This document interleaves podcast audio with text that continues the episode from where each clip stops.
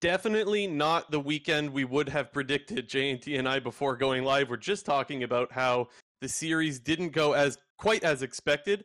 Uh, spoiler alert: 100 Thieves absolutely destroyed Cloud9, and we got lots to talk about. About well, was LS right about Renekton, and is Summit really just not what we thought he was? Lots of things to talk about there. Should Cloud9 now be worried about Golden Guardians coming up next week? Um, there was some discussion more on Twitter, not so much Reddit, about should Jojopyun be blamed. We'll get into that. Uh, so much to talk about this week. Danny had some some comments, or even a whole um, uh, document on Champions Queue, and there's lots of uh, interesting opinions surrounding that. JNT and I will get into all of that in this episode. This is episode 80 of the Clown Fiesta podcast. JNT, let's get into it. Where are we starting? Well, obviously, I think the the big surprise this weekend was Cloud 100 Thieves. Not necessarily who won, because I think, you know, a handful of people would have picked Cloud9 and another handful of people would have picked 100 Thieves to win. But in the 3 0 fashion, absolute stomping that it was, I don't think anybody saw that coming. Yeah, I, I, I certainly didn't. I mean, the thing is, I, I could see actually some people predicting it just because of how the week went prior to that. But for me, the my perception was still like, okay, look, C9 had one really bad weekend, and 100 Thieves did not look really good for that long either. This this uh, spring split, like they looked better towards the end, but they had a really slow start. So it was kind of like, well, are they for real? Like, yes, I think so, but I'm not that sold on it. And then this weekend kind of sold you on it, you know? Mm-hmm. Um, yeah. So this series, I I gotta say, I was a little bit disappointed. I wanted to see Cloud9 show up, and they just didn't. Um, then most of the discussion surrounding this series was about Renekton. Now we said we asked like was LOS was LS right all along? But JT, I'll remind you, going back to when we first started this podcast, we had the same conversations ourselves, saying how much we hate the Renekton blind pick. And I think now stop me if I'm putting words in your mouth here. For me, I've always hated the Renekton blind. People that listen to this podcast know that. I don't hate Renekton nearly as much as LS does, but I absolutely hate it the way C9 picked it just blind. And then obviously Ssumday can deal with that. Um, and that's what we saw. And that was pretty much the difference maker in this series. And now a lot of people are asking the question well, it's like, did C9 just get exploited in the one lane that they've been winning most of their games out of? Do they only have that win condition? And now there's a bunch of worry surrounding Cloud9, right? Yeah, I mean, I definitely. The weird part about it for me is, as you mentioned, the blind pick Renekton. Because I myself, I definitely, if we sort of harken back to season 10, I like my my opinion on Renekton sort of flipped because I was of the opinion like, wow, this champion is just like really terrible, just in general. Why are, why are teams and you know regions even picking this champion to begin with? And then I sort of slowly came to the re- the realization that it's sort of like a win more champ, and it also rewards the teams who have great coordination and team play in the early game because it's a great champion in utilizing wave management in the early game, using it to set up dives for top laners, and therefore gives you a lot of strength when it comes to like early Rift Herald and Dragon fights. But at the same time, when you blind pick this champion into, you know, good top laners in the LCS, like it wouldn't it wouldn't have surprised me at all if we had seen this matchup of Renekton versus Ornn or Renekton versus Sion or Renekton versus Malphite, and Summit's playing Renekton, and he's playing against, you know, your regular old LCS top laner, whether it be Kumo, Fake God, Revenge, like Jenkins, like you name it.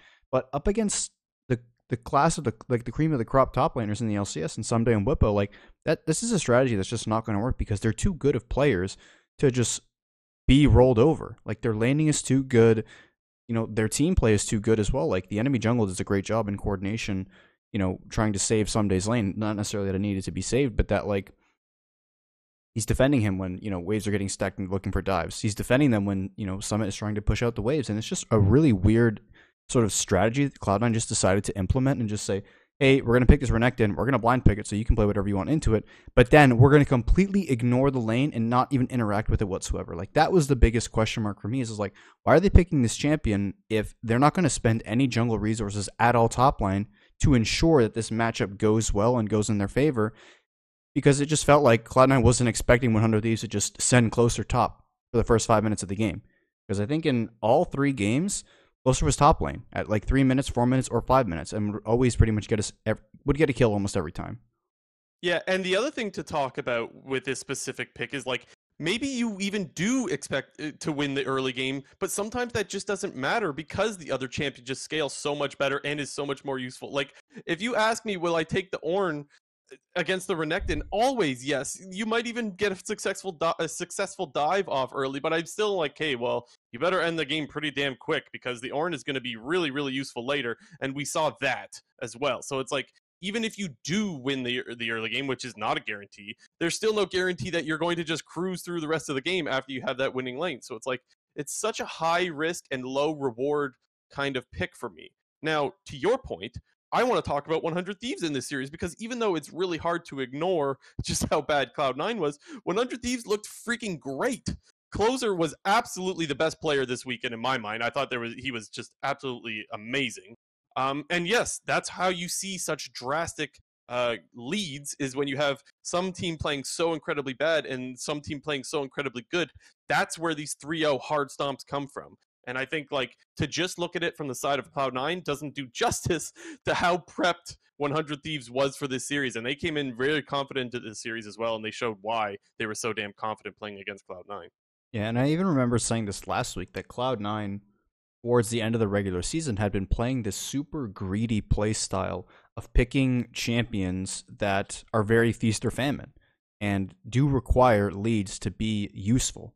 And, you know, you kind of can see when they actually go up against some resistance or go up against a lot of these better teams, especially that have better coordination in the early game, it's way it's way more difficult for Cloud9 to be able to just smash their lanes like they used to. Like as the season will progress, like teams get better. Like we can go back to even Cloud9's previous matchups against 100 Thieves earlier on in the season, and even C9's matchups against TL in the middle of the season, where like Cloud9 was just like straight up winning lanes and was you know doing whatever they wanted in the early game. But you got to assume at some point that teams are going to get better throughout the season.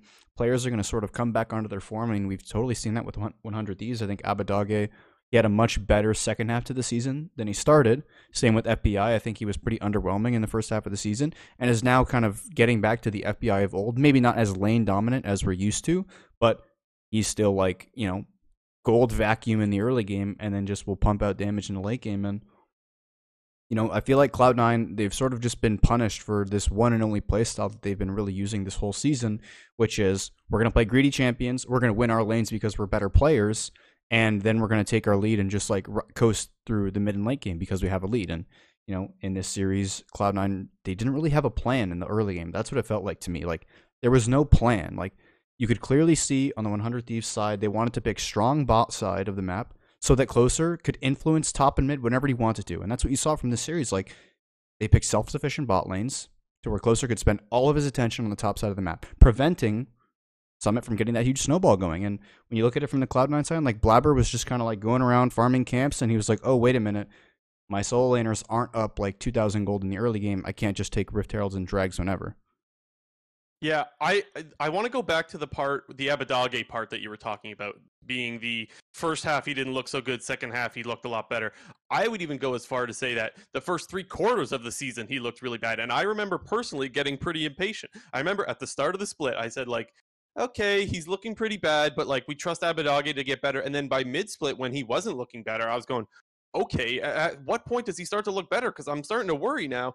And well, I should have just stuck with my gut originally and not been worried because he absolutely did show up this series. The the main takeaway was the Azir game. The the huge Azir shuffle was pretty damn clean. And honestly, he just didn't really have like he was not a liability like we saw him so much at the start of the split. He was just pure reliable um, which is not something you could say about Abbedagge for most of this year. And that's where I think if you're 100 Thieves fan, you could like big sigh of relief because it's like, okay, no matter how long Abbedagge has is struggling in a split, in the end he will come out and show up, and he kind of did when it mattered. And so like, if I'm a 100 Thieves fan, I'm going. Okay, like this is this is definitely I feel much better now because there was a long time where if you're a 100 Thieves fan, I don't think you would have been as comfortable watching Abbedagge play. Mm-hmm. Yeah, he's definitely sort of like I said before. Like I don't think he's necessarily back to his like summer 2021 form where he was just like just playing really really well and kind of smurfing, but he's just back to being a solid stable laner that's not going to throw away the game. And that's really all you can ask for when you have this jungler who is just like absolutely destroying everybody. Ssumday who's probably having his best season since his like season seven, season eight days, and their bot lane who's actually like on form and doesn't die in the early game. Yeah. And the other thing, another thing that I noticed specifically from 100 Thieves this weekend was I really liked they're just shot calling and macro actually. Um, the the main thing that comes to mind is game two. Game two was the only one that was like kind of close. You'll remember like Cloud9 wins a nice fight in the mid lane. Blabber gets like a four man Diana ulti. They pick up a few kills, blah blah blah. And then C9 ends up going to drag, and immediately 100 Thieves just rushes right to Baron. They know exactly what they want to do. And now they have Cloud9 on the other side, kind of like what is it, the western quadrant of the jungle where blue buff is, and they can't walk through that one choke. And you could always point to like draft if there because like, well, they drafted all these short range champions into like Viktor, for example, and, and, like you can't walk through because Viktor obviously is W and his poke and all that stuff. But you know what? It's, 100 Thieves recognized that and said, guys, if we just rush Baron here, they can't do jack shit. And well, that was exactly true. And so, like, even though they outplayed C9 on a micro level, I would even say they outplayed them on a macro level, just having or just calling plays that C9 could not possibly answer. And so that is another really good sign to see from 100 Thieves um, going through a playoff run.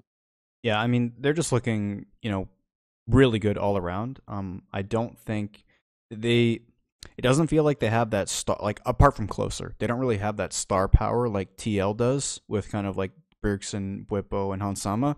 But I throw Ssumday in there though. Closer Ssumday. Yeah, yeah. Come on, give me give some love to the top lane.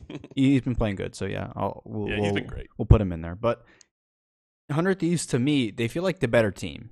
And you know, I think you know part of people might raise their eyebrows a bit because like TL is just like this huge team fighting like war machine, where it feels like whenever they get their you know preferred team fighting comp, like it's so difficult to win the game. But at the same time, like 100 Thieves are to me that level, but in the early game, like their early game to me right now is the best part of this team. Like throughout, you know, their whole like seven game win streak that they ended the split on before losing their last game to Dignitas, and now this series you just saw against Cloud9, like they are destroying people in the early game. And to me, that's what I want to see from like the number one team in the LCS and the team that I want, you know, to rep MSI. So like I think you know 100 Thieves versus TL is obviously going to be a super interesting series. You know, yeah, I can't un- wait, man. Unfortunately, you know that series doesn't happen for two weeks. I mean, like, what's going on with the scheduling there, where we have to wait two weeks for like the upper bracket matchup? But uh, you know, like that, you know, to me, I think whoever wins that series will probably end up being you know the winners of split. Yeah. Um, which uh, yeah like like you said it's sad that we have to wait two weeks but there is some really exciting and a lot of anticipation leading up to that series so that should be fun. And with that both those teams locked their uh, trip to houston so that is guaranteed because even if they lose even if one of those teams lose that match yeah they go to lower to bracket finals like the, yeah yeah, mm. um anything else on cloud nine? Did you want to talk at all about maybe their bot lane or anything like that yeah, I mean, to sort of talk about it from the Cloud9 side, like, you know, obviously players themselves, you know, didn't have a great series. You know, to me, the only person that was really playing well at all this series was Berserker. Um, yeah, maybe I, I, think you could maybe throw Blabber in there because I think there were a couple factors that were a bit outside of his control in this series. You know, the game one was pretty unfortunate with him dying and having his flash on level one. Game three, like he had a really insane lead. The Cloud9 did a really smart invade on his top side, and they sort of forced closer to match the map split by running into his blue buff, and he had like a 15 second tempo advantage, and it all just gets destroyed by you know Fudge kind of flashing over to secure the kill in the Raptor pit, then dies, then Winsome dies when they're trying to 2v 2v3 contest the Rift Herald or the the Scuttle Crab. So uh, I think the to me the only people that played well whatsoever in this series were probably Berserker, and you could maybe throw Blabber in there. I would, you know, other people might not.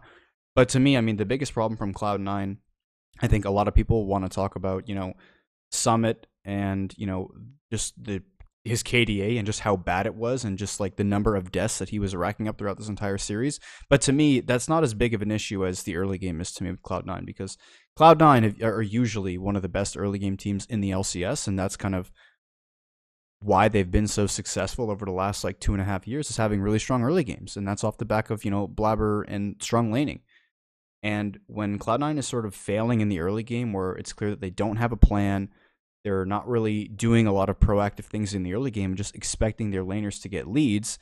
That eh, to me is more of the bigger problem than Summit dying, you know, seven times in the game. Like he could like 070 or 020 like that doesn't change the fact about how terrible the game plan was and how like the draft was just bad like it was just straight up bad because you know with cloud9 like they're always a team that isn't going to give up easily like they're going to they're, they're going to be the team that goes down with the fight and like they don't care if they end the game like 070 because they would rather try and win back the early game or win back the mid game than just roll over and die in the late game and not really like play. They would just like, oh, like we'll just give Dragon, we'll just give Soul, we'll we'll scale quote unquote. But you know, people people might sort of laugh at Cloud Nine with like a lot of the int plays that happened in this series and like the clear desperation that they were going for.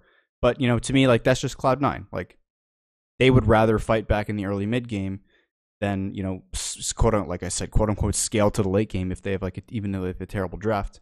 But you know, the lack of proactivity and planning in the early game is what's really wrong with this team, in my opinion. Yeah, and I actually want to shout out Ragyo. I didn't see his message in Discord till now when I posted it for us to go live, but he asked the question like, why can't C9 just ban Ornn and Malphite? And since I didn't answer him in Discord, I may as well just answer it now. I just think that's kind of an oversimplification. Um, could that help them? Yeah, because like that does kind of counter some of the champs uh, Summit likes to play. But like you have to remember that just banning something leaves something else up. So like I, I, don't remember exactly what all the ban phases were, but that does leave other things up. And so maybe you're leaving something else super OP open. But also if you look at how they played, yes, maybe their draft sucked, but they also played like pure dog shit. and so like maybe there's just a lot of reasons, a lot of different reasons to point at for why C9 is losing the series so hard. And, and I, I kind of said this earlier, but I'll reiterate it again. Like when there is this much of a stop, rarely is it just like oh draft if lol like they didn't play well. They like on top of yes their drafts put them in a really difficult spot but they also didn't play well whatsoever. Summit was just free ganks. Closer went top.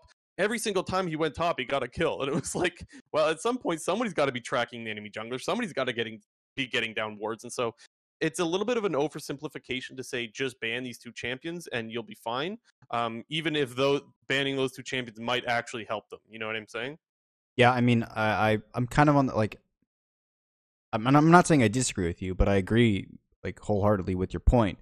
But you know, for me, it's if it's not Malphite or if it's not Ornn, it's Sion or like it's Maokai or it's Gragas or it's insert any other tank top, and Cloud Nine yeah. probably fails. Like, and that's part of the problem with you know their yeah, lack of their lack of game plan in the early game. Like, if you're going to pick this Renekton into this scaling tank top, that you know your champion is just going to simply be not as useful as the other one post 15 20 minutes like that means that you need to you know speed up the pace of this early game and accelerate that lane because you know champions like Renekton versus a champion like you know Ornn or Sion you throw it an extra 2k gold in the early game it is going to have a way bigger impact than that champion will and it's just like to see Cloud9 pick this playstyle and pick this draft and then literally ignore top for the entire series is just like kind of mind boggling.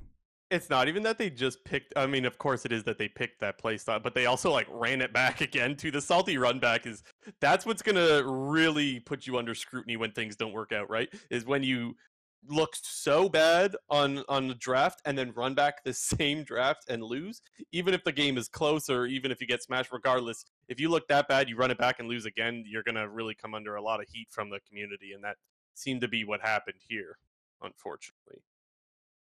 Uh, should yeah. we move on to? I mean, I, more? I, I guess last thing that I'll say is I didn't mind the salty run back because like it was a pretty doomed you know game from the get go with Blabber dying level one and kind of the early game getting super screwed up. But this is kind of where you know I would say the fault sort of lies on other players in the series because like in my opinion like Fudge had a terrible series. Like Fudge did absolutely nothing the, this entire series. I felt like yeah. you know he didn't do a single thing. Like Ryze, like I, I, mean, I said my piece on you know Ryze and Tank Ryze in the past, you know, in previous episodes. Again. But but even if it wasn't Tank Ryze, like Ryze in general is a champion that is supposed to be proactive in the early game and should have priority at level six and beyond, and be able to influence the map. Like that is why we see teams mm-hmm. pick Ryze for the realm warp to make dives happen in top and bot. Like they like they even like they take the, the river runes, they take celerity water walking because that's what the champion does. It, it pushes the lane and it roams. Fudge didn't roam a single time this entire series while playing Ryze. Yeah, no, that's a, that's like, a very like, fair point. Like and not a single, you know, er, proactive early game play against once again the scaling mid pick from 100 Thieves in Viktor, which is why I had no problem with them running it back. I was like, okay, well, we're just going to see a more aggressive Cloud9 and we're going to see them go for maybe more risky early game plays and we didn't see that. It was just like the same thing like let's just fuck off basically and we're going to hope that our our team fighting is better when you know when you you you, you compare the two comp set each individual point to the game, past 20 minutes, 100 of these champions are always going to be more useful than Cloud9's champions, no matter what. Yeah, and and I think that's a really fair point to bring up the Fudge not really making any plays. And I, I will I'm like half coming into his defense because I didn't really pay attention to that when I was rewatching the games of how much was like him just not doing anything and how much of it was the lane states are just not in a good position for him to be able to make those roams. A lot of times that is like like Ryze is very much a competitive team pick, right? It is not just one guy piloting Ryze, and that's just if he's good on it then you're good to go. A lot of times you do need to work as a team around that pick and so it's possible that it doesn't just completely fall on Fudge. Although definitely, um, if you're going to blame um, uh, if you're going to look at a player that's not making any plays, the first player to look at is the guy who's piloting the champion, right? So that that I think is fair. Um, before we move on to uh, to TL and uh, EG, I actually just wanted to shout out um, our Discord because we when's the last time we plugged our Discord, J and T? Uh, kind of just forget to plug it. Um, but yeah, just so you guys know, we do have a Discord, and so ex- exclamation point Discord on eh, on Twitch if you want to find what it is there. If you guys ever want to jump in Discord, ask us questions, or even sometimes you could recommend a topic. By all means, do so. Um, it's something we should probably plug plug more often. We kind of just forget to, but um, would always be cool to hear from you guys. So just thought I would plug that. The command's broken. Quick. Cringe. Oh no, we must fix the command. We'll get to that. All right, let's do uh, TLEG, the banger series. Much Last thing I'll say, Winsome also grieved. Yeah, yeah. Winsome hasn't looked good for a little while now. Actually, probably yep. three or four weeks, perhaps. But yeah. Mm-hmm. All right, let's go TLEG. This series was the banger of the weekend. It was not the 3-0 that we thought it would be. Um, yeah, sure, we took TL in this one, but this series, yeah, like I said, didn't go the way we expected to, to, to go. EG looked a lot better, and maybe, depending on who you are, maybe TL looked a lot worse than you expected. Yeah, I think the word around the series after it happened was like, wow, TL is not as good as we thought they were. And I don't know, I, I feel like watching the series, I was of the opinion that like EG showed up and EG was playing well. Because a lot of the problems that I think EG has shown throughout the majority of the regular season, which was, you know, inspired sort of like passive early game and like oh like he just farms camps and like oh mm-hmm. he doesn't really do a whole lot and oh Jojopyun is like kind of being a little too Chad and dying a lot like it felt like the complete opposite like Inspired was having pretty good early games we won't talk about his Lee Sin in game one because goddamn that was like a horror show but I thought his Nocturne early game in uh was that game five when he had the Nocturne or was that game three uh, three, I think. Yeah, I, I thought it's three. I thought his early game on it was game three. Yeah, his early game on Nocturne was great in that game. Um, his uh his Lee Sin in game two was great. Jojopyun, I thought had a really great series. Like he was actually piloting the Ryze in a really effective way for games um one, two, and three. Um, and then you know, Impact was you know neutralizing Bobo in the top lane for the most part, and their bot lane was doing well. Like I don't know, to me this series was way more about EG playing well and showing up rather than TL not looking as good or like being bad. Yeah, I agree. There was one player from TL that I thought actually had a really bad series, and that was Bwipo. Um, I will say his game one and game five were okay, but two, three, and four, I thought he looked really, really bad. Like running it down quite often, getting picked off quite op- quite often. Like I was really surprised how much uh, Bwipo was able to be exploited in this series, and that's something that I didn't notice my first time watching when we were watching it live. I didn't recognize just how bad Bwipo was in those games two, three, and four. Rewatching them, I was like, "Holy crap, man!" I, I yeah, I, I don't know what to say. Um, often in side lanes getting picked off, sometimes just rotating through river with no vision whatsoever, and no none of his teammates around him getting picked off. I, yeah, I, his Gragas, I thought his Gragas in game two was really, really bad, and like I don't know what happened to Bwipo, but I thought he was a big reason as to why the, that series went five games. As for the rest of TL, of course there was hiccups. There in a five game series, there's always going to be some mistakes. But I don't think any of the players really stood out quite like Bwipo did to me from from the TL side of things. Yeah, I mean, I thought, I mean, I, I would say in game two, I don't think like he had a strong lane phase. Um, he definitely was not as effective as we previously have seen him on the tank Gragas in other games.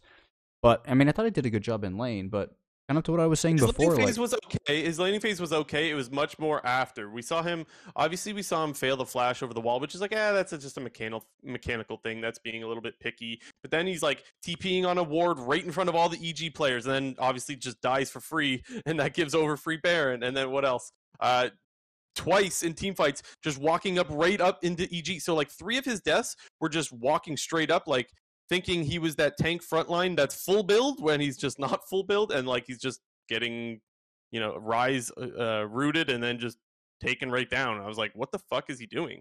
Like he is just not really respecting EG's damage whatsoever. Uh, like, yeah, you're a little bit tanky when you're Gragas, but he's not that tanky. And like three of his deaths were like pretty much the same way. And so that's why I was like, holy fuck, what the fuck happened with Bwipo? If if people are like like they didn't recognize that, go watch game two again. Go watch Bwipo. You'll see that a lot of his deaths he's actually just sprinting it. I mean, I guess I couldn't pick out those exact moments, so I don't really know. But from what Well, I like I remember, like live when I watched it live, I didn't see it either. So I yeah. Anyways, I would watch it again if I were if I were you. But anyway, yeah. Um, what was I gonna say? uh, I know you wanted to talk about Core JJ and his Alistar. I know you had some opinions on that. Um, what did you think of the Alistar pick? Dude, Alistar just seems like another one of those like dog champs that just like is kind of bad. Like in NA, like Alice, I checked the stats. Like uh, obviously the stats don't tell everything, and you know bad players could be playing Alistar, but like Alistar's like two and ten this season, and like one of them, one of the games was like Winsome played Alistar, another game Shenyi played Alistar, and I think they were playing against Immortals and Golden Guardians. So like, you know that's like not really good results, and Alistar just feels like the poor man's Leona Nautilus because those other two champions just seem like way more consistent and just have that, you know, I think, you know, Alistar kind of has that reliability in like the combo or like the flash combo, but at the same time, when Alistar's combo is down, like he is a completely useless champion. Like he provides no value in fights apart from every, you know, five or six seconds when that's like the cooldown of his combo. Where as like Leona Nautilus, they have that consistent engage and like the Leona Flash Q or Leona Flash E, Leona Flash R, Nautilus Hook, Nautilus Alt. Like, oh my god, Nautilus Hook is like a fucking. It has like a target. It like is auto targeting because like that spell is just so broken. So I actually agree pretty much completely with the whole uh, Alistar thing versus the Nautilus and Leona. I will say that I don't think that game was quite as bad um, as people may think because we did see some good come out of the Alistar pick. Like I'll remind people of like where he's in the Baron pit and he flashes over and gets the three man pulve and they end up winning that team fight. Like there was some good stuff that came out of the Alistar, but I Name am with you in saying thing. that. I am with you in saying that like I kind of like the Nautilus a lot more than Leona. Um, I don't I don't really remember. There was the, That's you know what I mean, bro. There was like the that one play. There was the headbutt on the minion. That clip is so. Oh yeah. Oh my god. that, that clip was actually really funny for people that missed it. I I retweeted it. You could go find it on Twitter, but the LCS tweeted it out as well. Basically, just Core JJ saying that he learned something in the. er, High asked him like, "When did you learn to do this?" And he's like, "Is this game three? And High's like, "Yeah." He's like, "Okay, I learned it in game three. that clip was really really funny. Um, but yeah, there was also some things that like he's just getting caught out and trying to clear vision, and like that's yeah. But I don't look at that as an Alistar problem. I look at that as like you shouldn't be clearing vision there when you know when you don't know where the enemy team is, or you shouldn't be doing it if you don't have your teammates around you to back up because someone has to clear vision, right? But that was just uh anyways i didn't think it was nearly as bad as you thought i thought i've seen a lot worse but um yeah. Um i want to go back to when we were talking about inspired at the start of the tleg segment here because i actually agree with you i thought i thought inspired actually had a much better weekend. Wh- what i thought he did a really good job of, of was i saw him roaming really well with not only his mid laner but support as well. So you, you hear a lot about jungle mid duo and jungle support roaming and that was something that i thought we saw EG do a lot better, where we haven't really seen many proactive plays out of Inspired so far this year, and that's where it's like, okay, if he f- starts to find some some synergy with those players, that's where we could see EG come online, and maybe that's a big part as to why we saw them take TL to five games this weekend, because there were some invades where he's pushing Santorin off camps, or he's making Santorin blow flash, or they're just catching Santorin in the jungle, and that leads to a whole big brawl with that they end up winning a team fight. And so I, I thought there was a lot more um, positives out of Inspired, some things that we've been looking for a lot uh, this spring split, and it's it's nice to finally see it in in playoffs. Yeah, I mean, it feels like, you know, from the AG point of view, like the big game to talk about was game four because, you know, it was fucking like so five head, like the draft, honestly. Like it was just like Omega five head, like R5ing Dilution, um, into lane swapping it uh, to go up against the Gangplank, which is a counter matchup. So you basically like you kind of got like counter pick in two lanes. Like it's not like you got countered in mid lane. Like you just got a decent mid lane matchup, and then you got this like huge counter top side, and like Jojopyun just like played it perfectly. Like he did a great job managing the waves levels one through four. Got a successful dive off top lane. Then when he hit was one item power spike, he solo killed Bwipo on the gangplank. And you know, obviously, uh, you know, Danny also had an insane game on the Ezreal. There was like that huge fight in the bot lane where he got a quadra kill. But to me, like that game was about EG's early game and JoJo setting up the plays for top lane, and then Impact also coming up, and you know he like was doing perfectly fine. It has a mid lane Ryze against Bjergsen because I feel like you lane swap the majority of top laners into mid lane against Bjergsen with a slightly favorable matchup. It probably doesn't go as well as you think it would. And Impact played well, and Jojopyun played insane, and then Danny was just cleaning up like usual. So game four out of EG was like peak, like this is EG, like this is what we're seeing. And unfortunately, I think it sort of baited them in game five to like first pick the Ryze.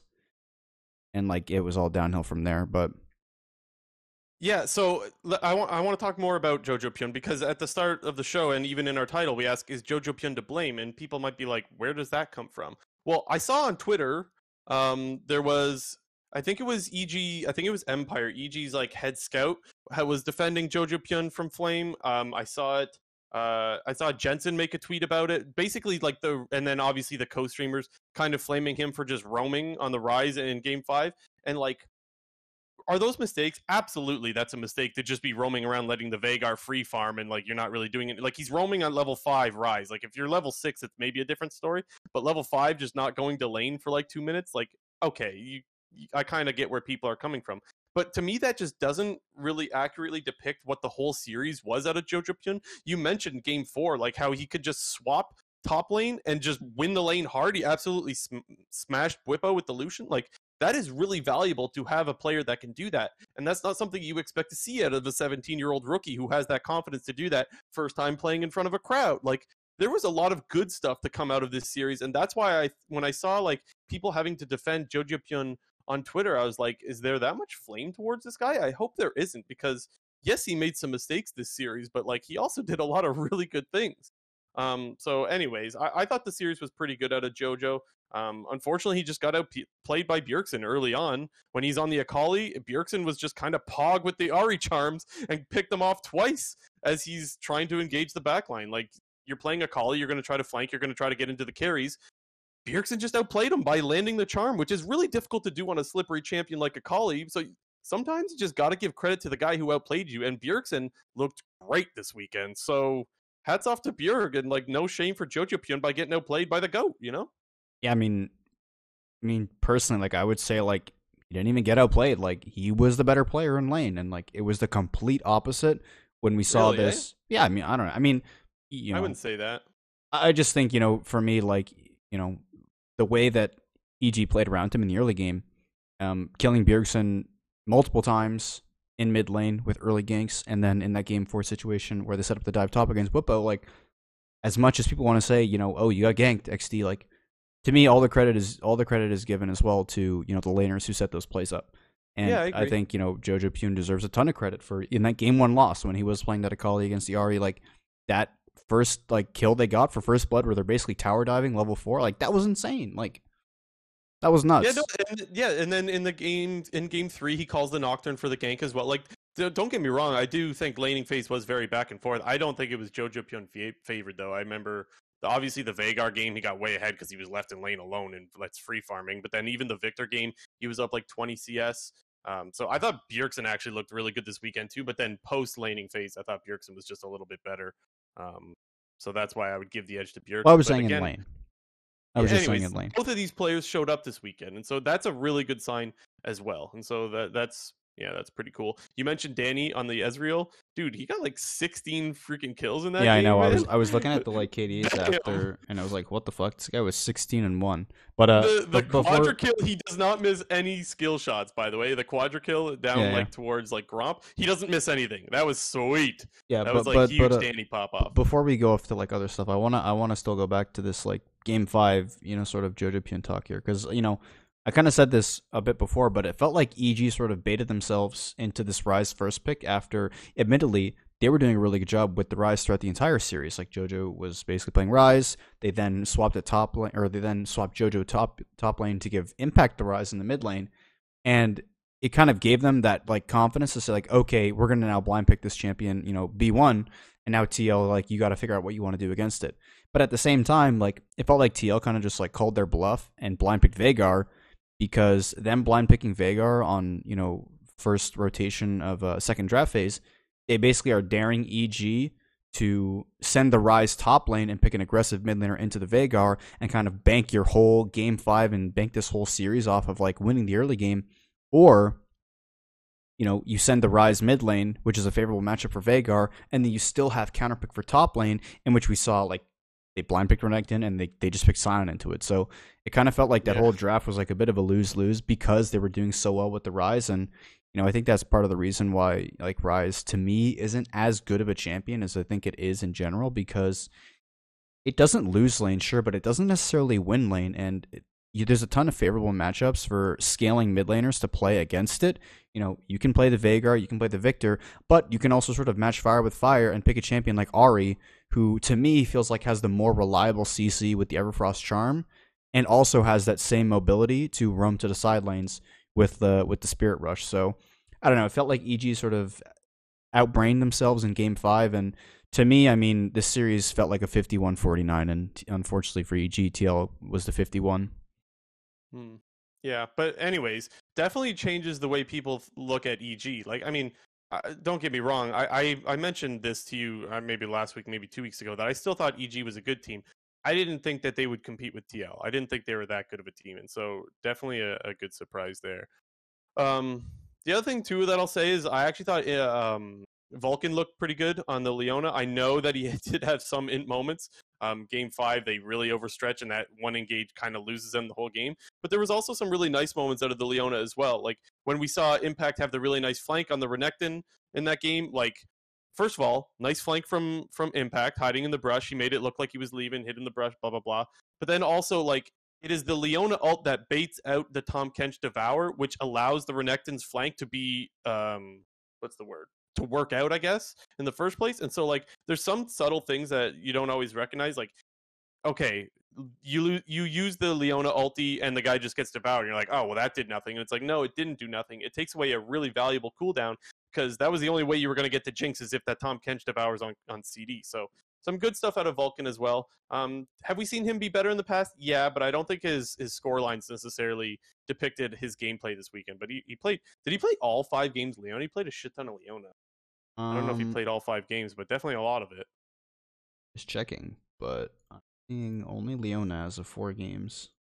Hmm. Yep. He no, he played Yuumi game one. They played Yuumi Xayah. Oh, oh right, right, right, right. Yuumi. God, lethality Xayah is just cringe, man. Like I like how on the broadcast Yuumi gets picked, and now that there's a crowd there, you hear the boos. That's pretty funny. I was like, oh, dude, boo that, boo that champion, please. yeah. It's welcome. Yeah, yeah. Crowd back was pretty cool, so that was nice to have as well. Uh, anything else on this series? Um, yeah. Um, I mean, Vulcan.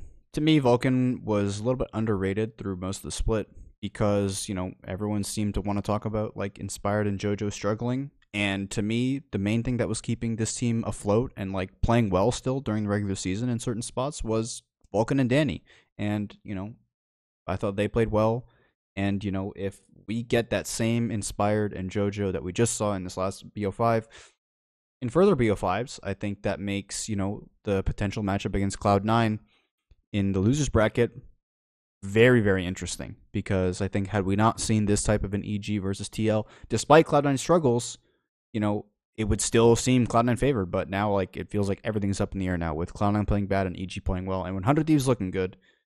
So it's just like it felt like the way that all these playoff series have went so far has just kind of made me rethink my outlook on like oh like maybe this series is like closer than I thought it was, but I think you know TL are still the favorites because like I mean just look at the roster like it's pretty fucked up. Yeah, it, you know what's funny is that it feels that way for most of spring. Like there's not a lot of teams that you've been able to just pinpoint down as being this kind of team. You know, like we saw Dignitas start off really well. Well, they missed playoffs, you know, and then we saw FlyQuest start off really well, and then well, you know, they they went five and one and ended up ten and ten. So it's like it's kind of consistent most across most of the league that like trying to figure out a team is just really difficult and it's always kind of been that way with like a small sample size like 18 games is not a lot of league of legends you know to get all this information out of but i think that's that's a good thing it keeps the the games unpredictable and more exciting um, should we move on to the previews to the playoff rounds coming up this weekend? Yep, we got some lower bracket action. Oh yes, Saturday's matchup: Cloud9 versus Golden Guardians. Um, definitely, you know, it feels like the series actually has some meaning now because okay. I think that even if Cloud9 would have lost to 100 Thieves in like a 3-1 or a 3-2, um, everyone would have been like, oh, well, Cloud9's still going to go in and like stomp Golden Guardians because, you know, they're Cloud9 and the other team is Golden Guardians. But like, I'm not like, dude, uh, what I was saying, like, Cloud9's early game sucks. And what is Golden Guardians' best part of their game? Their early game. So. Okay, so in the title, we asked, should C9 be afraid of Golden Guardians? But you, as the C9 fan, I got to ask you, are you now afraid of Golden Guardians? Because it sounds like a little bit of a yes, but I can't really tell. I mean, I would. I mean, I guess it's relative. So I would say yes, I am more scared of them now. But am I scared of them in general? No. But like I said, the early game is the problem point for Cloud Nine at the minute, and that's Golden Guardians' best part. Um, unfortunately for Golden Guardians, they've always struggled to close out games and you know take those early game leads and transition those into stable mid and late games. And to Cloud Nine's advantage, you know, they need to go for these very desperate plays and you know these desperate attempts against these stronger, more competitive teams in a TL or 100 Thieves because they know that they just can't roll into the late game like down 5,000 gold, down 4,000 gold, down you know a Dragon Soul, down three dragons. Like they can't do that. But against a team like Golden Guardians, like maybe they could. Maybe they just go full YOLO scaling and just say, hey, you need to beat us in the early game and you need to win in 20 minutes or we're just gonna win. Yeah, and you mentioned the early game matchup, which is like Cloud9's problem right now, and Golden Guardian's strength. So, like, for me, that is a reason to be worried. Now, that doesn't mean that I think Golden Guardians is going to win the series. I will. I'll just give my prediction right now. I think C9 is going to take it three one. But like you mentioned, like two weeks ago, I don't even think we would have been taught. This wouldn't have been a real conversation. Like, should C9 be worried about Golden Guardians? The answer would have been like, no. Okay, next. But now because those matchups uh, are because of like the the early game matchups, you, you, now you have to wonder, right? And ultimately for me, the reason why I could still go with Cloud nine three one is I look at the mid lane. Olive has not been Mr. Reliable. He's been picked off a lot, uh, honestly, a little too much for my liking, or just wasting flash or blowing hourglass, as I've mentioned many times, just using a lot of his CDs that he shouldn't have to be using, which obviously hurts you when it comes time to team fight. The other thing is, I mentioned many times, even if Licorice somehow manages to get a lead against Summit, which, yeah, I know Summit's been hard struggling, I'm still not convinced that uh, Licorice is going to be that top laner to really make him struggle that much like Ssumday would. Um, I don't, even if Licorice gets that lead, I don't trust him to really hold on to it. We saw, was it one game this year that I can remember that like he really hold, held on to it, and that was the Fiora game, which is one of his pocket picks. Um, maybe if he plays the Fiora, I'll have more uh, confidence, but I don't know if you could just pick Fiora. It's not it's not exactly a pick that you can bring out on the regular. So um, yeah, there's just another area where I can't be so confident for Golden Guardians to take the series. But um, at least it's interesting. That's a good thing, right? Yeah, and I'll say my prediction, although it might sound like I've just been talking out of my ass for the last five minutes. I'm still rolling with the C9 3 but hear me out now. So okay, all right, I'll I'll hear you out. This previous series against 100 Thieves obvi- obviously should be a big wake up call for Cloud9. And the fact mm-hmm. that, hey, they need to make some changes if they want to be a successful team. However, this previous style that they've played for the last three weeks now, meaning the last two weeks of the regular season plus this past playoff series, of playing these super greedy team comps with these very feast or famine champions that just say, hey, um, these champions are going to succeed because we're going to win the early game, we're going to get ahead in lane, and are like we're just going to out team fight you and we have better hands, so we win. Unfortunately, I think that's a strategy that can just work against Golden Guardians, and like you know, they're not going to put up some like big resistance in laning phase. So like, if if if the, we get the same sort of matchups, you know, or in the same side of drafts out of Cloud Nine, like I would still just expect all the Cloud Nine lanes to just be up twenty to thirty CS in the early game, unless Golden Guardians, in turn, absolutely big brains it and you know d- takes a similar approach approach that 100 Thieves did. So I think in the world where Cloud9 sees that they're struggling and improves, Cloud9 will play much better. But also in the same world, if they continue to run back these like shit team comps that they've been doing against these good teams, I unfortunately think that like those can just work against Golden Guardians because like they're not that great of a team. So I I felt like I felt like I've said this in the past, but like it's a 3-0, but like I'm still a little bit nervous because like if Cloud9 just rolls it back and like they get shit on the early game, like dude, like what the fuck's going on then? What do you say to the people? I, I think I heard this on Hotline tonight. On Hotline, Le- I don't know if I heard on Hotline, but I heard it somewhere. What do you say to the people that say, "Well, now there's like this blueprint as to how to beat Cloud Nine that we've seen the last couple of weeks be laid out"? What do you say to What do you say to people who say that? Like, oh, pretty much you you've learned C9 has now been exposed. Their only win condition, you know how to attack it now. What do you say to that? dude, I I would say that's completely valid, and it's on Cloud Nine to sort of make those adjustments and changes. But like I just said, I don't think Golden Guardians is as good. Even if even if Cloud Nine was the same back the same exact run back the same exact draft slash strategy, I don't think Golden Guardians is just individually good enough to you know to beat them. If if Cloud Nine was playing EG right now, if if this series was against EG and not Golden Guardians, I'd be taking EG all day. Yeah. And unfortunately, I'm sorry, Golden Guardians, but I just don't think you're at that level. Well, let's get into EG. You you answered one of my questions that I was going to ask you, and that was, is EG the new lower bracket favorite? Uh, it sounds like a hard yes out of you, and it's a hard yes out of me as well. Um, because EG actually looked really, really solid against obviously a top team in Team Liquid, and yes, the combination of, of Cloud9 looking a little bit weaker. But in this particular series, they're going up against FlyQuest, and people that have been listening the last few weeks know that I don't really have a lot of trust in FlyQuest. I am repping the FlyQuest jersey right now. That doesn't mean I have confidence in them, even though I love them. Uh, yeah, I, I don't know what to say here. I, I think this was already a kind of an uh oh situation for FlyQuest. Uh, for people that don't remember, just a couple of weeks ago, they were struggling in pretty much every lane possible. Maybe not the jungle, I suppose. And now you're going up against an EG that looks to have gotten a playoff buff or something of the nature. And so, I mean, I'm just going to come out and say it. I think this is a 3 0 for EG.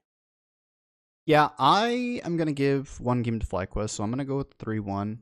Um, Okay. part of the reason for that is because I do think that you know Josedeodo is being a bit slept on this season because I think personally like when he came into the LCS last year, everyone was like, "Oh my God, Josedeodo! Like, whoa, whoa, whoa, big like beast LLA player," and like that was fine. And I think that you know he didn't get as much criticism as I think he deserved last year because I thought he played pretty bad last year, and everyone like kind of seemed to not think much of him or have a very strong opinion about him.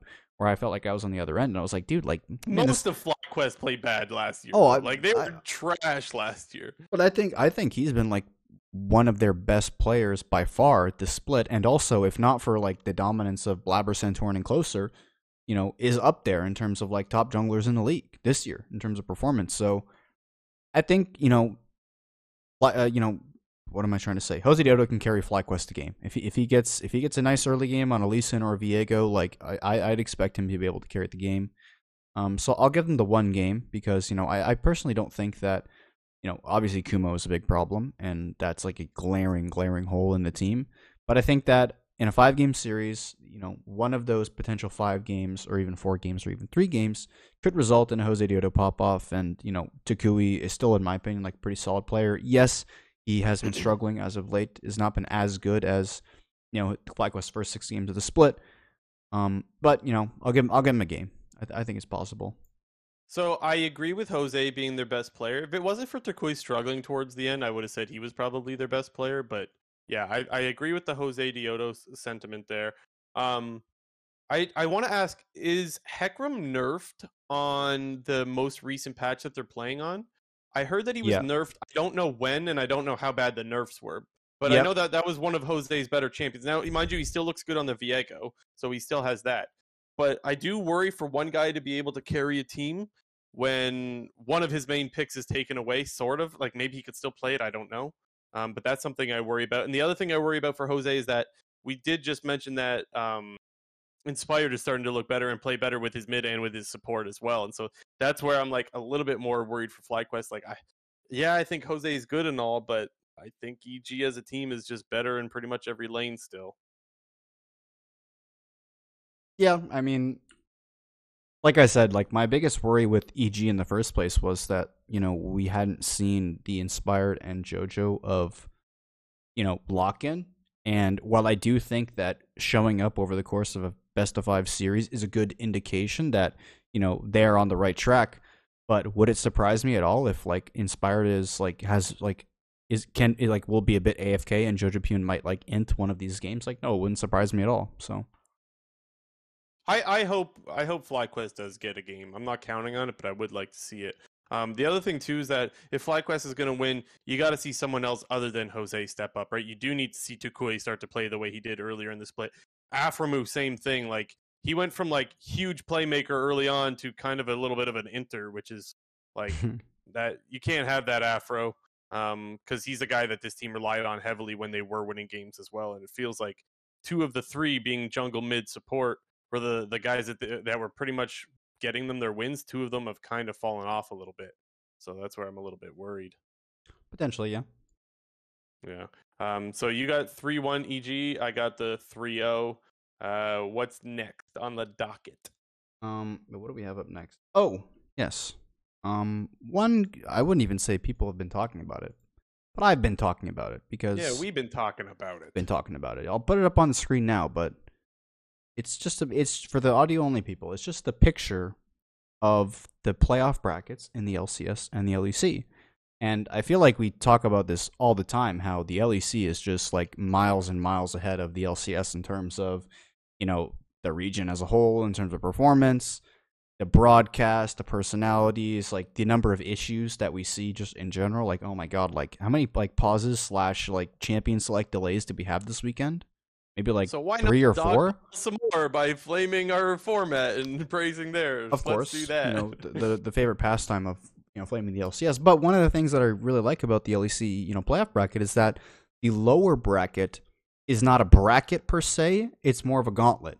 And I do think that it is does a really good job of sort of reducing some of these unnecessary matchups that we see when you look at the LCS lower bracket because you know, obviously, we kind of talked about this. Cloud9 and Golden Guardians is a more interesting matchup because of Cloud9's recent struggles. But, like, you look at these two series, like, Cloud9 and EG should be the massive favorites to move forward in both of these series. And I think for the most part, and the most likely scenario is that, like, these are going to be two very, very boring series that we're not even, like, going to care about. The series that like, everyone cares about and wants to talk about be... is the 100 Thieves TL matchup. And, like we said before, yeah. like, we got to wait two weeks for this matchup.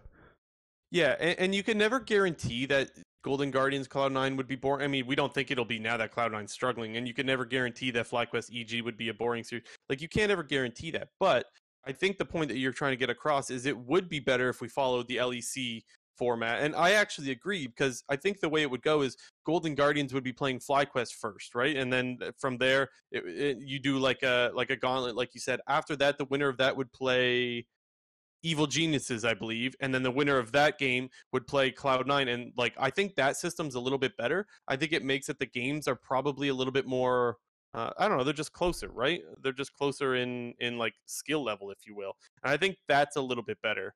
Um, I don't absolutely hate the way North America does it, but I do like the way Europe does it more. So I think it's worth talking about.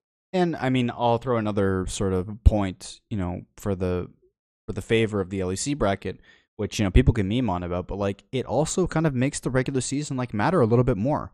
I mean, for the majority, like for the majority of teams in the LCS, I think they would all say that it doesn't necessarily their placement in playoffs isn't as important as just making playoffs because I think you know this is true for esports and all of sports. Like all you got to do is you got to get to the dance. Like it doesn't matter whether you're the first seed, whether you're the sixth seed, whether you're the second seed, whether you're the fourth seed. Like as long as you're in playoffs, you have as good of a chance to win as any other team if you are to be the winning team. And, you know, you sort of take a look at it and, you know, being the second seed in the regular season should matter. Like that, that should be something that benefits you and, and should reward teams for playing well in the regular season because as we know it right now, like the regular season is a huge fucking meme, especially in spring split, like literally for the past three years. Everyone talks about a spring doesn't matter, but you know, when you look at the LEC bracket, like it rewards teams for finishing, you know, higher up in the regular season seeding because you get that extra th- those less games that you have to fight through the lower bracket and some teams might see that as an advantage like okay more series more games that's better practice for us but at the same time I feel like a lot of LCS teams have been very outspoken about this and saying that like they would rather not have to waste I say waste a day, but waste a day playing a full best of five rather than just have that extra day to practice themselves.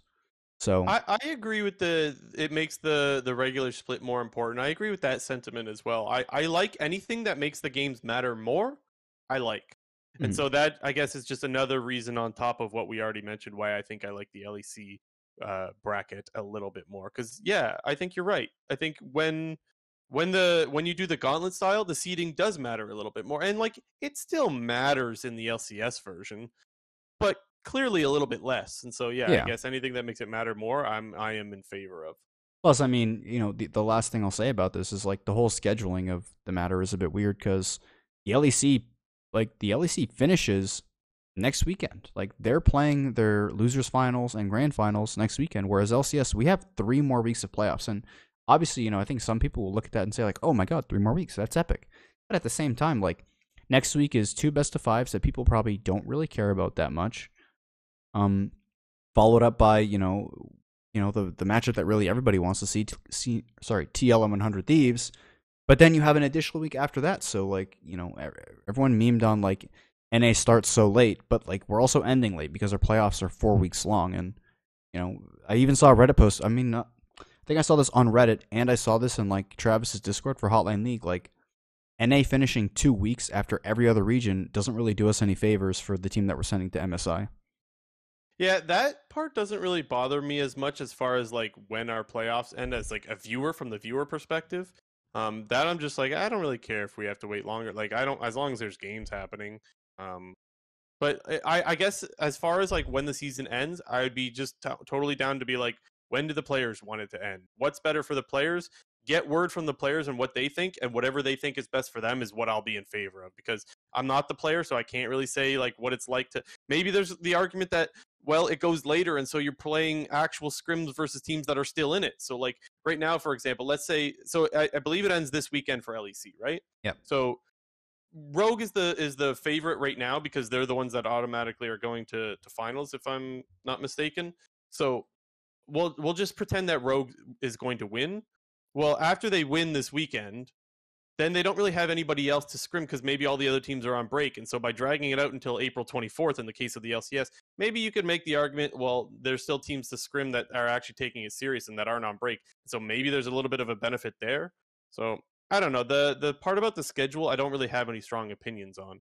And, Yeah. and it is better as a viewer uh, because I, I mean, I don't know what to do. What what do you watch when the when the when league isn't happening? I don't know what the hell to watch on weekend. Dude, I got tons of stuff to watch.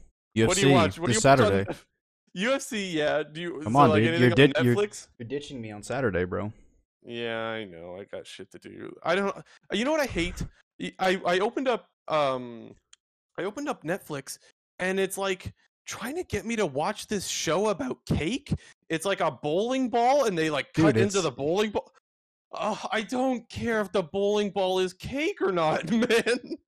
And like, Oh I got, I got nothing against cake. Okay, like cake is pog, and I don't go. I don't got anything against people that watch that stuff. But Netflix keeps recommending me this bowling ball cake thing. You know when you open Netflix and it has like a preview. Oh, I know. I know what you're talking about too. Dude, it keeps telling me to watch this, and I just want to be like Netflix. I don't care about the bowling ball cake, man. Uh, anyways, I've gone off on a tangent here, but so the longer the season goes, the better for the viewer. That's all I'm saying. Yeah, I mean, I get to to counter to counter your previous point because you know some teams could find value in like, oh well, since our season's going longer, there's more teams natively to go and scrim. But at the same time, you know, the team, the number one team, might just be of the opinion like, let's get this shit over with so we can go to a boot camp somewhere. Like maybe like Rogue, eh, let's say like we said, Rogue wins finals. Like maybe the next day they're on a plane to Korea to start boot camping, and like trust me, like you over to Korea, like every team is gonna want to play because like that team That's is just hyper focused on getting better. So. That's a good point. Going to the Korean boot camp is actually really valuable, and that's where you're playing against the best teams in the world. That that is a good point. Something I completely forgot all about. So that's fair. Uh, okay. Let's talk about Danny now, right? It's time to talk about Danny, and the Champions Queue thing. Mm-hmm. So there was a lot, dude. There's a lot of opinions on this going around. Um, I want to open up by saying I actually think it's a really good thing that these discussions are happening. Now, of course, a lot of it is coming in bad faith and it's just let's flame the shit out of all these players. Eh, but some of it is coming from a good place and it's just like, look, you kind of need to give these players a little bit of a kick in the ass and say like, you know, you've been asking for this and maybe not every individual player has been asking for it, but as a whole community, they've been asking for better solo queue environment, being lower ping and better players and you finally have that and it's not being utilized all that much the latest talk about it is that there's only like one game happening per hour, which is a little bit sad to hear uh, as a fan because okay, just just for me because I've never heard that sentiment. Like, who said that? Because that was happening on Hotline League tonight. They were talking about it. Well, I was watching um, champion. I was watching Champions Queue like two hours ago, and there were like many different games going on because I was like flipping between streams. So just okay. saying, I in my personal opinion of watching a lot of Champions Queue, I have never like seen the fact where like only one game is up at a time maybe like the only place where I would say like that could be true is like the last game of the night, like before it closes at like 1 a.m. PST or whatever. But you know, I, I would say that I watch like a f- pretty frequently will watch you know different champions queue streams, and there's no problem with like if one game ends, like I can click on somebody else's stream and like there's a game going. So I guess I would have to ask that person or say to that person like you probably found that like last like hour of the day where it's open and only like there's one game going on. So yeah, I don't know the direct source. I don't remember. I just remember it was something they were talking about on Hotline League tonight. So I don't know. Those are usually people that I can rely on. So I don't think that they're making it up. And yes, you're right. It could have just been that specific time that they looked. That is totally possible. But the main discussion that's happening right now is Danny came out and basically just said like, "Look, I don't like playing Champions Queue, and here's why." And for me, I actually really appreciate him being honest and just because I think that's that's the first step to improving so or uh, Champions Queue is just the players being honest with how they feel about it, what they like about it, what they don't like, why they play, why they don't play. Like, I think Danny knows full well that when he makes this tweet that in this whole releases this whole document, he knows that he's going to get some flame for it. But it is over. It is better for the Champions Queue environment that players are honest about why they're playing or not playing, because maybe something can be done about it. Now, can something be done about every single problem they have? No but you can't start fixing things unless you know what the problems are. And so that is something that I really appreciated Danny coming out and saying, here's why I'm not playing. Now, one of the things that he said as to why he's not playing is because he doesn't really feel comfortable being in voice comms. Look, I try to empathize with someone that doesn't feel comfortable with voice comms. However, that's just something I for, for me, I think you need to bite the bullet and just accept that you're going to have to use voice comms because that is like yes, maybe you don't like them, but it is still so much a better practice environment to be playing in Champions Queue that like I think you have to take some of the good with the bad. Uh, like we've always heard for so long how bad champion or how bad solo queue was. Now you've taken out the top 100 or 200 players out of solo queue. Solo queue is no longer good practice. It can't be. It just, if it was bad before, it has to be really bad now. And so that's where I'm like, well, shit, Danny. Uh, sorry to break it to you, but if you're saying that solo queue is your only place to practice, then that's not too good. Now, he, mind you, he does also go in and say that he's been playing some one v ones and two v twos and, watching other uh, regions and stuff like that. But not playing Champions Queue doesn't sound like a good method to improve. That that's what worries me a little bit. Yeah. Um. What I would say is, I think it's a perfectly acceptable stance and opinion to not play Champions Queue if you don't want to. Like, that's fine. I have no problem with players who choose to do that. However, once you've done that, to me, you lose all. You lose all. What am I trying to say here? You basically have no right now to go out and now flame, you know, North America or just say, hey, like we can't improve as a region. Like you, you've completely now lost the ability to say that because you yourself are not using the best possible tool to improve and get better. So I think it's totally acceptable if you don't want to play Champions Queue. And, you know, while I don't necessarily agree with the reasons that he's saying it for, because, you know, uh, I'm completely with you there on like the voice com thing. And, you know, I'll also like echo a bit about what Double have said. Like, do you think that these imports who come to North America, like, you know, a Summit, a Berserker, a Shen Yi, a Kaiduo, like, who don't even speak English, like, do you think it's comfortable for them to like now go and play champions queue and talk to people whom they never have met before and can't even really communicate with like it's probably awkward for them right. too but like hey like they are trying to get the best practice possible and you know i completely understand the sentiment of wanting to play 1v1s and 2v2s um but you know if you have shortcomings as a player and your individual performances aren't stacking up like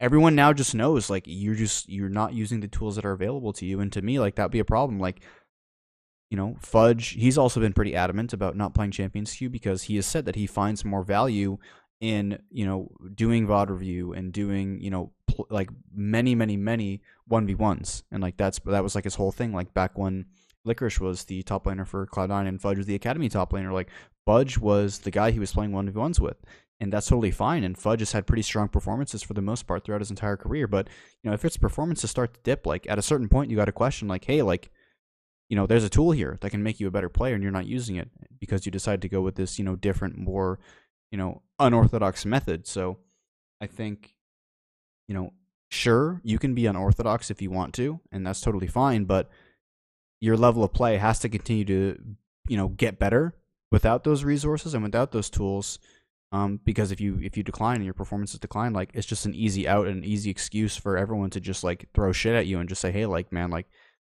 it, it's not surprising to us because you know you're not you're not even using the tools available to get better. Yeah, and I completely agree with you. Whereas, like, I don't think players should be forced to play anything that they don't want to be playing. But yeah, the option is there, and I think you're right when you make the point of like, well, look, there's this whole thing set up for you that pretty much puts to bed most of the reasons that people have talked about why NA is not good as a region. So if you don't want to utilize it, then like you said, then there's no really there's no excuses left anymore for why the region isn't getting better outside of I don't know, I guess a smaller player base, but even still, even like uh, you just have to feel like other regions would kill for this. and that's where it kind of feels bad as like a fan. It's like you invest so much time watching it. And look, I realize the time invested in watching these players is not even comparable to the time that they put in practicing. But it does feel bad if you put it if you invest so much time as a fan and you want to see your region get better, and then there's this tool that's there for people to do that and they don't use it. That kind of feels bad as well. Um, the other thing that he brought up as well is like he doesn't feel comfortable t- picking new things in Champions Queue because he might get flamed, and that's actually something I totally see why he feels uncomfortable with. Because let, us put it this way: uh, who's someone Who's someone who's like notoriously toxic? Dardoch. Let's say let's say you got Dardoch on your team and you pick something that is off meta. I feel like like look, I don't know Dardoch personally, but I feel like there's a high chance Dardoch might flame you, right? Or anybody could flame you. We know how how people can be in the community. Not everyone's a nice guy. So like I think there is a good chance you get flamed for picking something off meta or whatever it is. But how even with that being said, like you get flamed in solo queue for doing that all the time anyways so it's like to me it's not really much different you're going to get flamed for picking off meta stuff but also i think if anything the the champions queue environment should be more accepting of trying new things. Like this is literally the area to try new things and improve. So i honestly think that it's more of a um, what's the word? Just a community attitude where the community needs to come together and say look guys we shouldn't be flaming someone for trying new things. This is the area to try it. And yes, you might lose some points in, in, your in your climb or whatever, but that's not the main. Like, yes, there is a prize pool, but that's not the main reason this was created. The main reason was it was created was for improvement, and so I think you should be a little bit selfish in saying, I need to work on this pick. This is I'm going to use this Champions Queue to work on this pick, and I think that's what it should be used for. Yeah, I mean, in terms of like the off meta picks and stuff like that, I think it is a little bit understandable to say that, hey, I don't really want to play a champion that I'm not very experienced on and sort of bring out for the first time in a you know more competitive environment than solo queue. I think that is somewhat a valid point.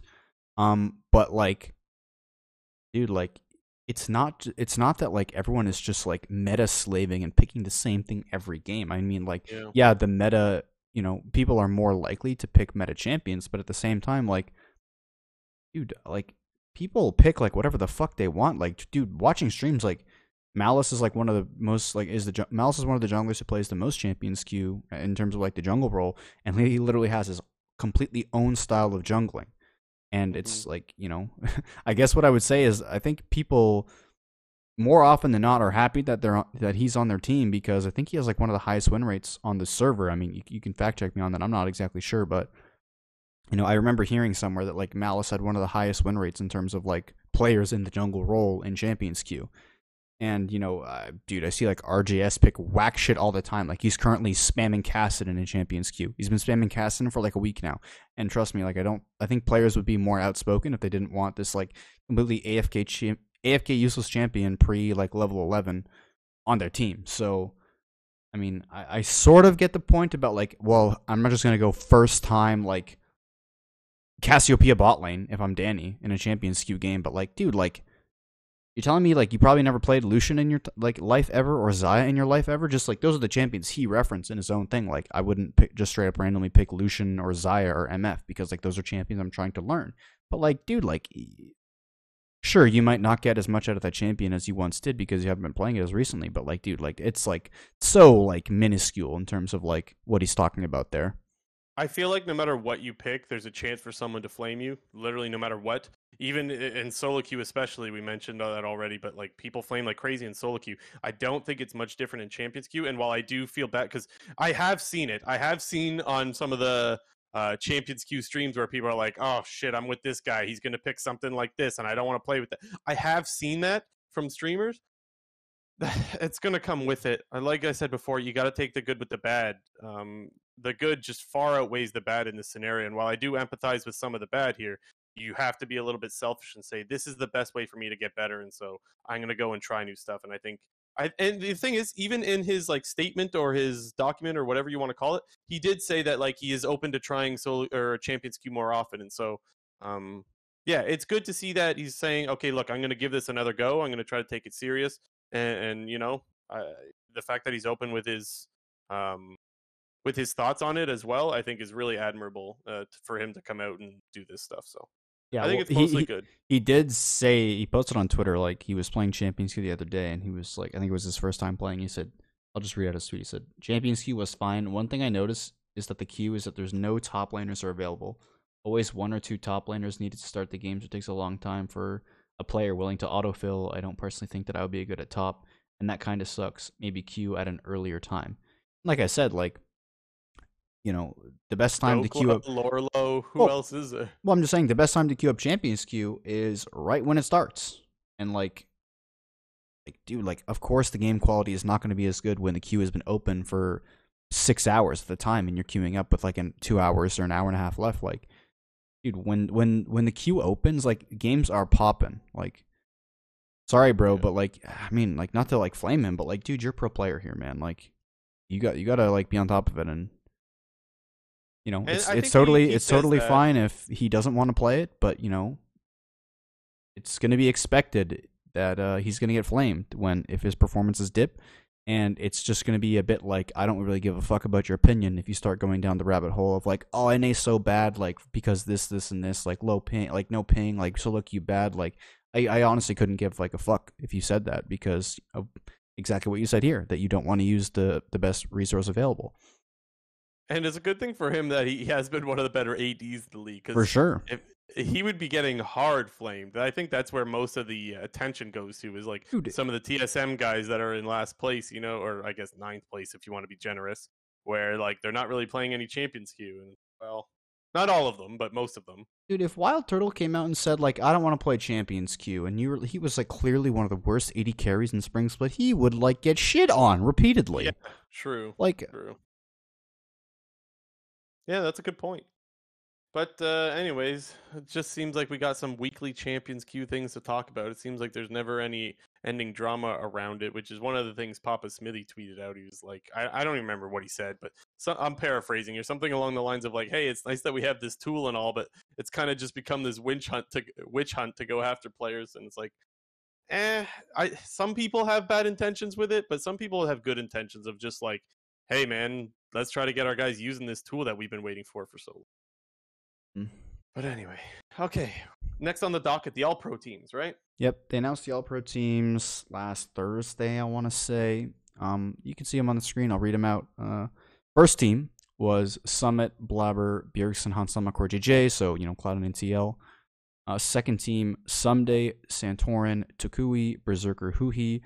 Third team, Bwipo, Closer, Fudge, FBI, Vulcan. Um, at first glance, nothing really jumps off the page to me as like, oh my god, how the fuck is this player on this list, or why is this player in this position? The only thing that I would say is that Biofrost is Thank not you. here, and he Thank should you. be here. You knew I was going there, didn't you?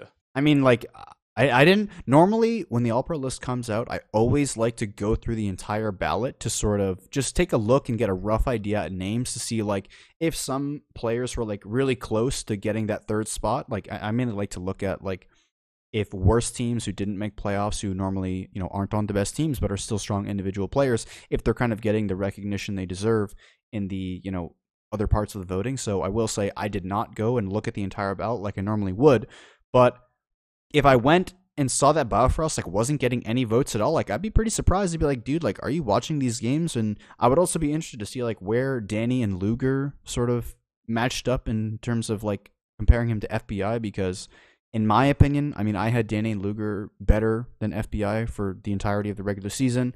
Not surprising at all to me though that FBI is on the list. Um, but I would say, you know, the one thing that just really stands out to me is Biofrost being missing. I think you you guys saw our other our, our own personal lists from last week, and that you know we both had that Fudge you know would be second. Uh, you had Toucouille third, I had Blue third. Um, we both had Berserker over Hans Sama, but it's not surprising I think to either of us that Hans Sama did you know make it over Berserker. So I think it's yeah, a, it's one whole, of the better All Pro lists. We did a whole segment on it last week. If if you guys missed it, they are time stamped thanks to uh, Mr. J and T two fifty. So if you guys want to go look at what we did last week with the uh, All Pro votings for if we were to vote, we, we have that available to you guys. But yeah, the one standout Biofrost thing, um, he was a monster. He did struggle in his last week, but like, dude, so did Summit. Yeah. Do I think Biofrost was as good as Summit? No, but he was still great, man.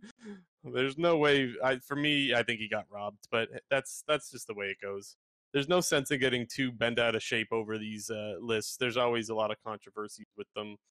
So such is life. Mm-hmm. And then uh, we presume that they're going to announce coaching staff of the split uh, next week, uh, just because that's normally how it goes, and that's when they release them. They do it every week during playoffs. Um, what would be your quick prediction if you had to say one? I don't know, 100 Thieves. Like, here's the thing. I know we say this every time we talk about this, but I'll, I'll, reiterate again. We don't fucking know what's going on with the coaching staffs, man. We're not there. like, you could you could look at draft and say that, but even sometimes the draft is like the player's like, oh, I want to play this, or the player will be like, I want to play that, or or we shouldn't ban this, or we should ban that. So it's like you don't even know how much of the draft is purely the coach. There are some teams where the coach has a lot more say in the draft than in others, or, or rather, the players have a lot more say in the draft than in other teams. So it's like with there's no way of us really knowing. The way I, the reason why I pick 100 Thieves is because a lot of times it's just how good was a team and how much better did they get over the split. 100 Thieves like improved a lot towards the end of the split, so I'm going with them. Yeah, I think I always find that even though everyone talks about like you know the regular season awards, whether it's MVP, All Pro coaching staff, like it is the whole regular season, but it normally ends up like skewing towards like the last two thirds of the season, just because like recency bias. That's just kind of how it works. And I would have to say that 100 Thieves are probably the favorites for this just because of the way that, like you said, they improved throughout the split and they ended up on uh, a seven game win streak before ultimately losing the last game of the split. If I did have to throw my hat in for an additional team to pick, I don't think I could pick Cloud9 because of the LS situation. I don't think you could pick TL because first place was the expectation. And to be honest, I think people expected TL to be better than they actually were in the regular season.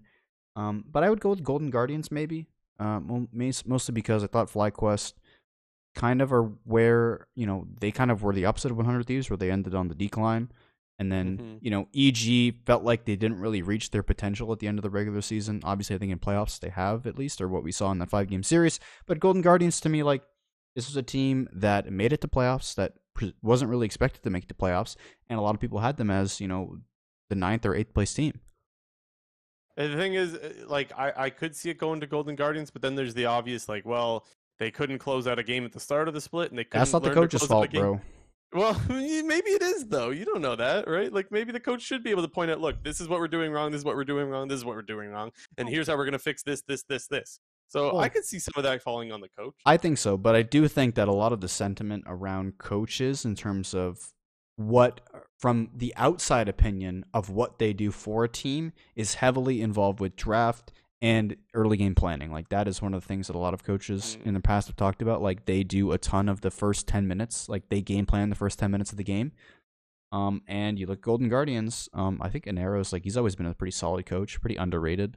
Yeah, I have Um, a lot of respect for the Golden Guardians coaching staff. They turn players that are like kind of no one's into really. I mean, we saw them do it with the uh, a lot of the 100 Thieves players right now, right? In FBI, who he and, and Mm-hmm. Yeah, I, I they draft well. The early game's good, but sometimes their players uh, lose their minds a little bit in the mid and late game. yeah, sure. Give it to Golden Guardian. To be honest, I don't give a fuck. Like, Yeah. I want them to get rid of this award. Yeah, Uh. it's like they're gonna phase out. You know, they phased out Rookie of the Year in favor of like Most Improved Player. Um, they only do that every like summer split though. They don't do it during Swing Split. It's like Most Improved Player of the Year. They have a like I think it's an FTX award or whatever. But Mm. I feel like coaching Gotcha. staff is gonna be that next award that just gets phased out in favor of like something else or just removed entirely. Yeah, won't be upset if they do. okay, quick news.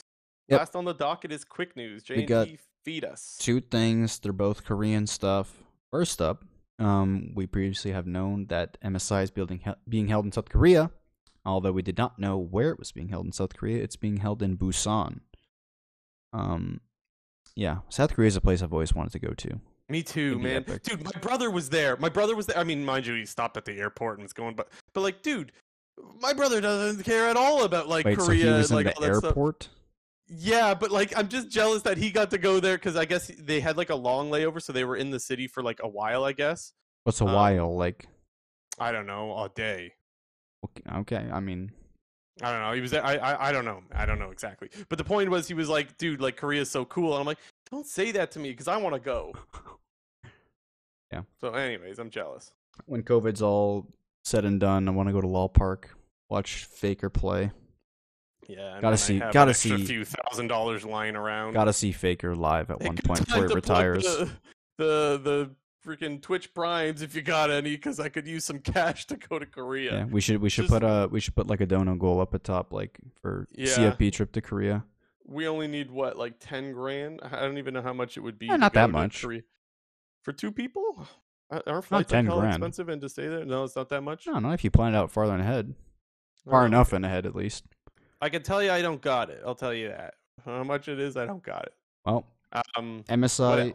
In Busan. One thing that was interesting while I was reading the Dexerto article is this is Korea's first time ever holding MSI in South Korea, which was pretty surprising said considering like you know they're Korea and like they're epic and beast and they're good at league. So to hear that they've never hosted an MSI is pretty crazy. And uh, they even ha- they haven't even hosted like an international event since Worlds 2018 because they did 2019 was EU, 2020 was China, 2021 MSI was in Iceland, and then 2021 Worlds was also. Wait, no, yeah, that was also in Iceland. Yeah, Yeah, there's two of them in Reykjavik. Yeah. But yeah, that's cool. and then last up, um, Faker, Zeus, Oner, and Keria, they tested positive for COVID. Obviously, there's been a ton of problems in the LCK this split with COVID, and there are, I guess, some small concerns as you know, MSI gets closer and closer with all these, you know, rising COVID numbers in South Korea. Um, they also won, like I was, I didn't even write this down, but I should mention it. Like T1 won uh, LCK finals over Gen G, pretty expected based off of T1 kind of smurfing the whole regular season. So T1 will rep LCK at MSI. Like we kind of mentioned, LEC playoffs finish up next week. I believe LPL playoffs finish up not this week, but the week after. And then LCS playoffs finish in three weeks. So yeah, we will least- at soon know what happened, MSI is going to look like. At least the COVID stuff happened like now that they've won. You know, it's like they're not going to have to worry about players being out or being sick trying to play in the final. Like that would have really sucked. Um, Yeah. The only thing that you're kind of worried about for them now is long COVID. You don't want them having that long COVID thing. That would really be shit if one or two of the players had long COVID and like it affected their MSI performance. At least they got some time here. So hopefully that's uh doesn't affect them because I think that would be disaster. There's already like I hate to say it, but there's already the, the asterisks on the perfect season because I guess some of the teams that they were playing were, were missing some of their starters and blah blah blah. And it's like, would they have won it anyways? Probably, but you never know for sure, and so that just sucks. Like, ah. Anyways, it, it would have been a nightmare if we didn't get them to see them play at MSI, and so hopefully they're all recovered by then, and we get to see the regular T1 because apparently they're just absolute monsters.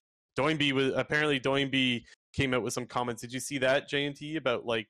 Well, Uh, I posted that in the thing, so yes, Oh, I did so then that. you did. Okay, my my bad, my bad, man.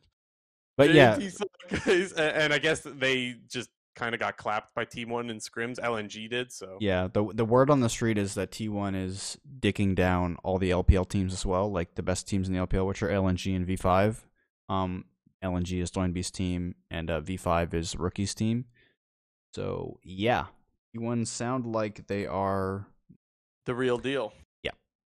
And the thing is, if they like, let's say they go to MSI and they just cruise, and let's say they continue this in summer, and, and then they also go go to Worlds and win Worlds, like then you could start to co- talk about this. Like, mind you, it's early for that, right? But you could start to talk about this team as one of the best teams ever, if not the best team ever, if they continue this dominance that is forecasted. Now, look, they got a long ways to go. But when you hear Doinby saying that they're just absolutely hard stomping them, and like, and they obviously hard stomped their whole spring split, it's a good start. It's a good place to start for the uh, possible best team ever. But obviously, they got a long ways to go and still a lot to.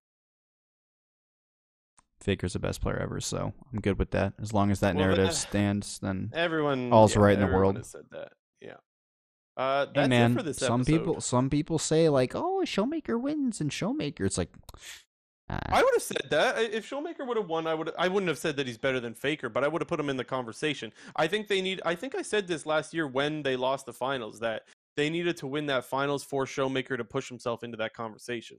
Um, but they didn't. So Yeah, I mean, there was like there was a couple random Reddit posts this week about like, you know, people were asking questions because like it's for whatever reason it sounds like a lot of people are like there's a lot of new players coming into league because I'm seeing all these Reddit posts like about like newbies asking questions and like I saw three different posts of saying like, hey, I'm new to league, like, can somebody tell me about this Faker guy?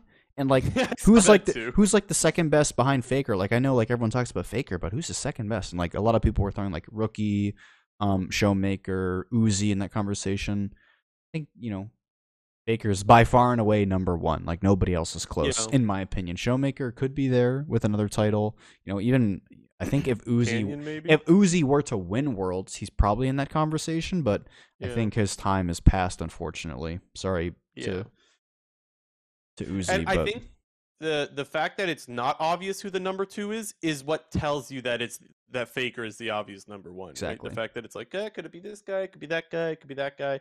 That's what kind of tells you, like, okay, yeah, Faker is number one because there's not a clear consensus on who number two is. Therefore, it can't really be all that close. Mhm. Um, unless you think all of those players are just behind Faker, and it's like, well, not really. So, Mhm. but yeah. Okay, that's it for this episode. A little bit of a quicker one.